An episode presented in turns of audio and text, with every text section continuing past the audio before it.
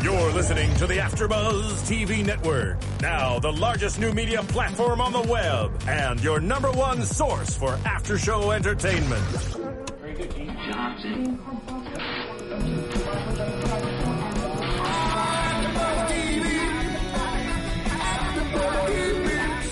The AfterBuzz Studios in Los Angeles, California, presented by Maria Menounos and streaming live thanks to Akamai Technologies. This is AfterBuzz TV's Girl Meets World After Show.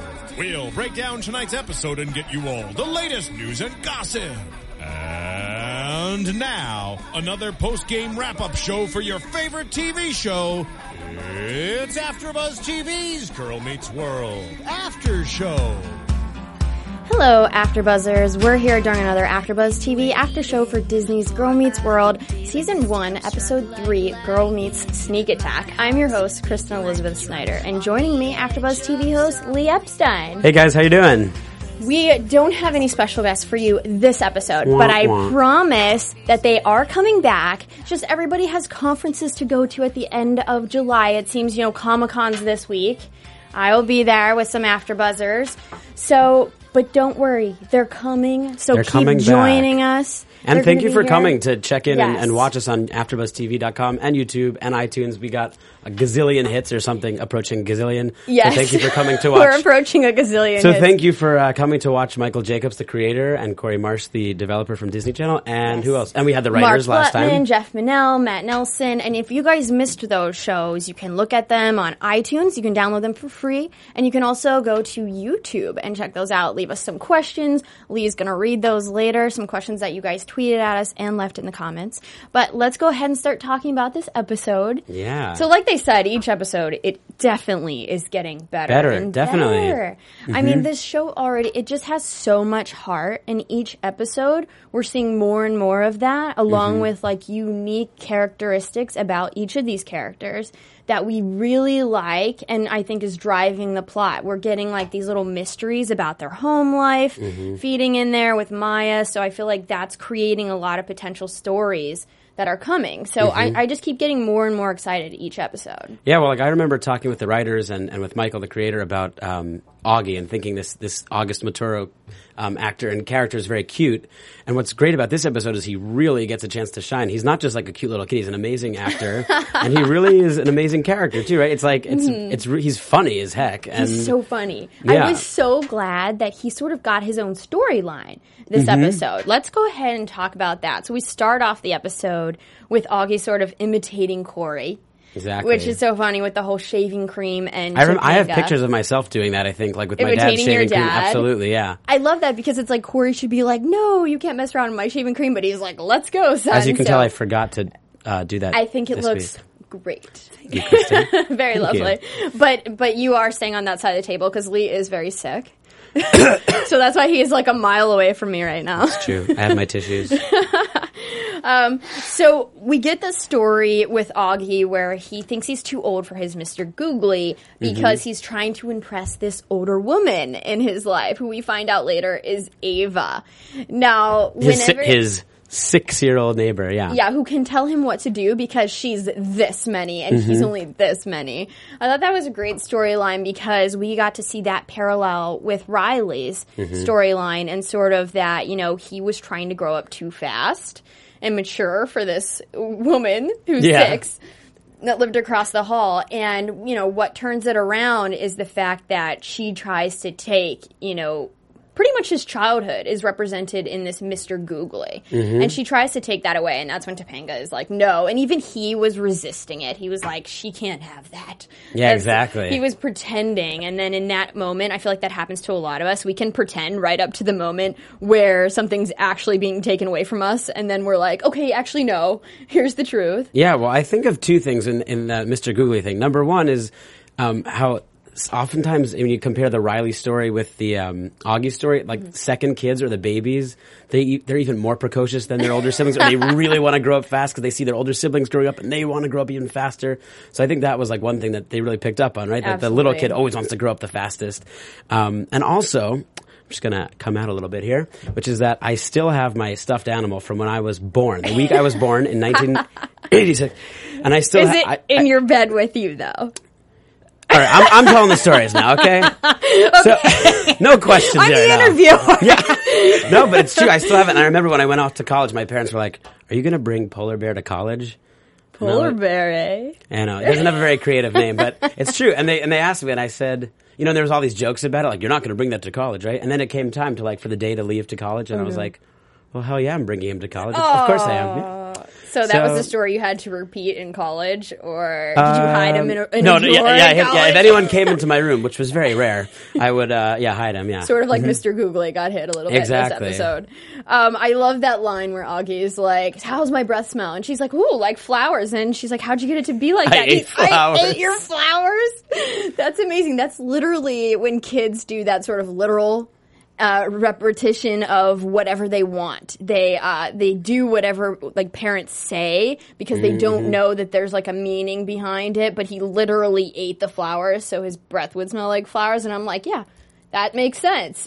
It's no, it is really funny. It's all. excuse me. There's my sickness. It is really funny how he is like a kid, and also some of the writing for him was hilariously adult. Yes. There was something where he said, um, "There's some like oh, something about making yourself scarce." He says to Topanga. She likes uh, Ava liked cheese. You think you can Right. find some, che- cheese and make, yourself, scarce? I mean, it's like really adult language, and I think the juxtaposition of that with this like adorable little kid is very funny. yeah, I, I just loved how he was even dressed with the vest and Oh, the yeah. straps hanging down. He's too cool. Kid. Well, what's funny is in real life, and my, my experience with him, and I was talking when we had the writers here about um, how great the experience of being on set there is, and so fun. And one of the things about watching him on set is that this kid is such a ham. It's hilarious. Like just on the set, you know, like at the end of the show, he comes out to the audience and takes this huge bow, and he's just like, I mean, you could tell he just he just fits the part well. And Augie, thank you for your Twitter follow, by the way. he followed me too. Yeah. We gotta bring him in. Oh, definitely. I mean, that would we just probably be we probably do like parental right consent here. for that, but we I would love that. I mean, I would just love to have him unedited, like right here with us. Yeah, we don't even have to be. We'll probably just give him a microphone and we'll just like sit back and he'll, I'm Yeah. sure, carry the show. Because I don't know if you guys know, but this is not edited at all. I don't know if you could tell by that story about my stuffed animal, but there's no editing here. Yeah. Uh, so let's go ahead and get into the Riley Farkle Maya storyline. So it's nice that Topanga's taking care of Maya and is like, "You're sitting down for oatmeal for breakfast," and then Mm-hmm. we get that whole storyline how like Farkle's family obviously has like buffets at their house Strawberries for in the shape of hearts. uh, Or waffles are in the shape of hearts or something. Yes, it sounded amazing, and Augie thought so too. And he's like, "I'm going to the Farkles. Who's with me?" I just he has the best lines. Um, so the real threat to this episode is Missy Bradford. Mm-hmm.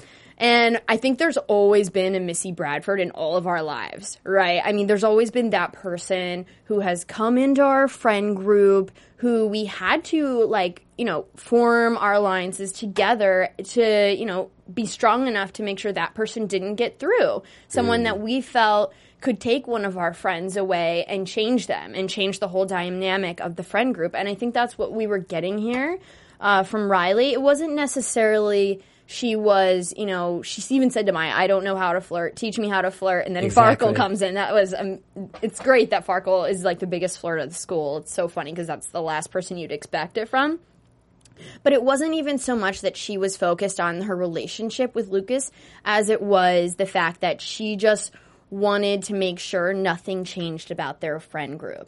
That everyone kept sitting at the same lunch table. And in elementary, where you sat at the lunch at lunch in the whole cafeteria, like that was like the hardest part of the day. Like you knew where you were sitting with your specific friend groups. And if someone wasn't there, that was very dramatic. Well, what I like about this show is how these are issues that start to come to the surface, you know, in adolescence, in middle school years, when the Mm-hmm. show takes place with these characters.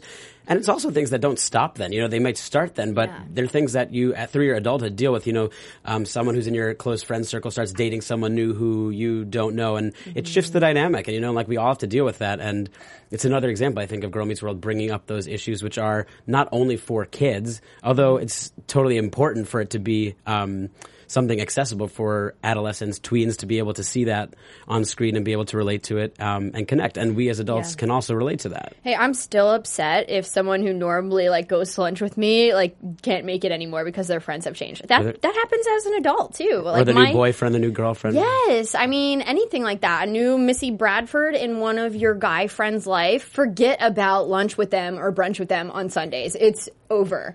So I feel like we've all gone through that and we understood this storyline, especially as an adult too. No, it's true. And one of the questions actually that we got on Twitter from Joe Ursini from uh, Virginia, she said, "Do you think that the writers were intentional about having the bully figures, the bully characters, let's say Missy, be girls as opposed to boys? So far, we've seen more of that. What are your thoughts on that? You know what? I think that we're going to see boys as bullies as well, but it was easy to go after Lucas first because so far in the series, that has been Riley's focus. Is mm-hmm. sort of this new boy in school. So I think that's easy to put a girl threat in there because at the beginning of this episode, we know we saw Riley. She was so happy. Life couldn't be any more beautiful than it was. She loved her friends. She loved even going to school. And then there's another girl in town, you know, and, Yeah. and those threats exist. So I feel like there will definitely be guys. And, um, yeah, it's it's gonna. It's I think gonna, she's also though. I mean, she is pretty not nice. This Missy. I mean, she's she's got an she's nasty in a sense. Yeah, Like she did an amazing job. with Yeah, that great role. actress. She's she did great. um, oh, I just blanked on her name, but I, I knew it a minute ago. But I have it somewhere here. But I will find out. So we should give her Yes. credit. Yeah, She's wonderful. she did a great job. She said everything to make you be upset with her character. Yeah, right? but I do think there is something about. I mean, I don't want to. I'm not definitely not an expert, and I don't want to like overgeneralize gender differences. But in, I've done a lot of work in camps and schools and Mm-hmm. um, with kids in like that age group, and sometimes the girls. And I've heard a lot of teachers talk Yeah. about this also that the girls can be nastier than the boys. It's not always I true, obviously, but that, there can be some real. Yeah, and I and I mean I think some of that stems from you know they are told to mature a little faster. So when Mm-hmm. they're at that stage going through that, there's a lot more. And they know- are more mature, just developmentally in a lot of cases. Exactly. So there's a lot more they're dealing with mentally there that, you know, can change their how they say things and their tone and their moods. Mm-hmm. Um, so I feel like it And sometimes Yeah. part of that whole trying to be adult thing, like trying to grow up too soon, which is like Missy's like, you know, you guys should grow up. And like, I'm so grown up. But she's like mistaken. She doesn't really know what it means to be grown up. She thinks being grown up is to be this, this nastiness and this bullying Yeah. kind of, and, you know, taking Lucas for her own and being mean to the other friends. Like, that's her way of thinking she's being mature, but actually it's immature. Exactly, and so many of us still do that today when we think that we're being the mature ones. We're mm. actually handling the situation very immature and not trying to understand all parties involved. I think that's the most thing, the thing that you can do in all situations to be the most mature is sort of put yourself in everybody's shoes in the situation and try to understand it from all avenues if you're going to be mature about it mm-hmm. and, and not take sides. And like Lucas did, and inviting, he's like, look, Missy, uh, we can go on this date, but all my friends have to come. It can't just be us. And so that's what he did do. He took it from all sides. He invited everybody as a group, but of course that wasn't okay with her. And I love that line where Riley asked Maya, Am I jealous? And she says, You wouldn't know how to be jealous. You know, because this was coming from her really caring about Lucas, not just as a relationship point of view, but also just as a friend.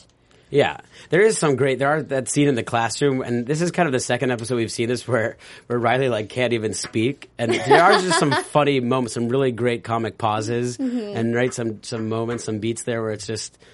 Uh, what's going on? You know, and she she can't say anything, and I love that when um, Farkle and um, and Maya are like, "I've never seen this before. We don't, even we don't know." you know, they usually have the answer for everything, and they're like the experts in life to help her along, and like, Yeah. they're like, "We've never seen this. Uh, the whole what are you doing now?" The whole boob scenario. Yeah, exactly. The best part is when Riley actually gets her finger stuck in Lucas's nose, and she's like, "Do you think he knows?" oh yeah, Did you not laugh at that? I'm so corny, so I was like, "That's hilarious." that. Yeah. Wait, you know, I'm kind of embarrassed that I didn't even. I don't even know if I picked up on that. Now that you bring it up, I'm like, did I? Yeah, I'm so brilliant corny. wordplay. Mark and Matt and who else? and Jeff. And Jeff. I love those guys. Um, so yeah, we we find out that you know from Riley that the easiest thing about having friends friends sometimes is that you just have to trust them to make the right decisions, and she never really had to worry about what Lucas was going to do because he was. It seemed like he was always going to make sure that it was okay and that this girl wasn't a threat, which now she knows she can trust her friends. But this was just sort of like trust building. I think now if this would happen again, um, she wouldn't be uneasy about it now that they've sort of gone through this exercise together. Definitely strengthened their alliance, like we had Corey teaching in the little detention episode, uh, detention scene.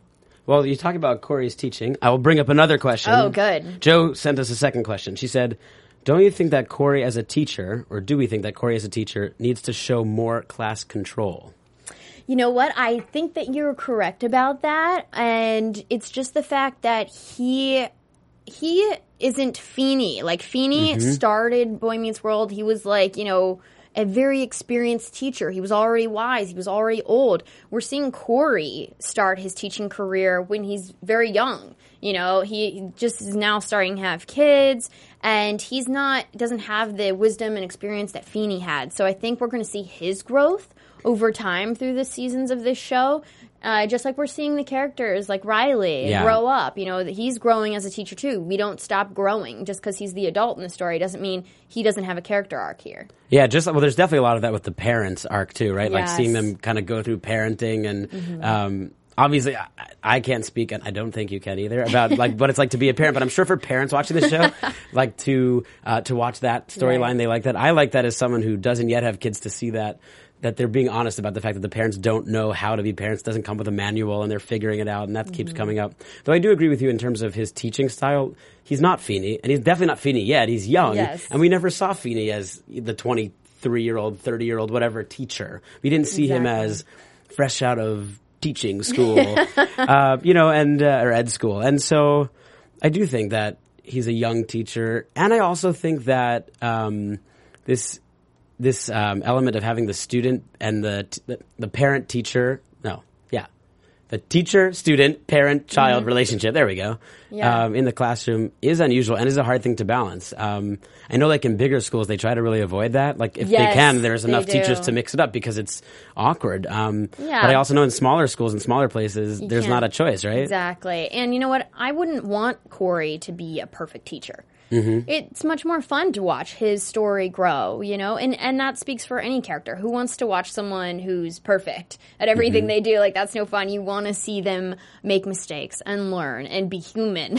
so I Yeah, think he's not a perfect dad either. Exactly. And there's so much humor and comedy that comes from that. And, you know, that's the best part of life anyway, is seeing those mistakes happen and you can laugh at it or you can not learn from it. But, you know, moving forward, I think he's going to become a better teacher. Not necessarily better, but more experienced and, yes, have more control over his classroom. And I do think, in terms of the comedy of this show, there is there really is a lot to laugh about. And so, one of the things that the writers talked about, two things. One was, um, and now that they've pointed it out, I I p- notice it more that they pointed it out to us on our show, which is um, when we were talking about Farkle with Corey um, Fogel. Fogelmanis. Fogelmanis, if I could get that right once, that'd be great. Um, how he talks really fast, and so they have to watch Yes. that. And I caught myself rewinding for a second, being like, wait, wait, what did he just say? Because he does talk really fast. And they pointed out how his physical comedy is so good.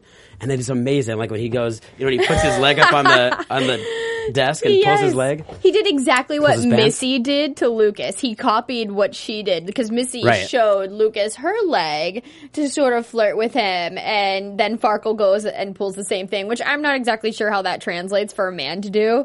Yeah, it was totally, yeah, but it's hilarious because this kid is so good with his body and the timing. It's just really funny to watch. Yeah, he's one of my favorite characters. Corey, uh, yeah, Yeah, or, yeah. or Farkle, yeah, for sure. Farkle to watch. Yeah. Well, let's go ahead and talk about what we think is going to happen. Roll into predictions. You know, our shows are going to be longer when we have special guests. You're after Buzz. But since we don't, we don't want to go longer than the this actual is quite show. the show to do predictions for, huh? um, Well, f- well, Forever Alone. what do you 1 predict? well, we have Forever Alone one on YouTube saying, "Wait, are they going to have one of these uh, after shows after every episode?" And yes, we are. But because we're going to be away at Comic Con, we're not going to be back until August 3rd when we're going to film episode four and five after show together.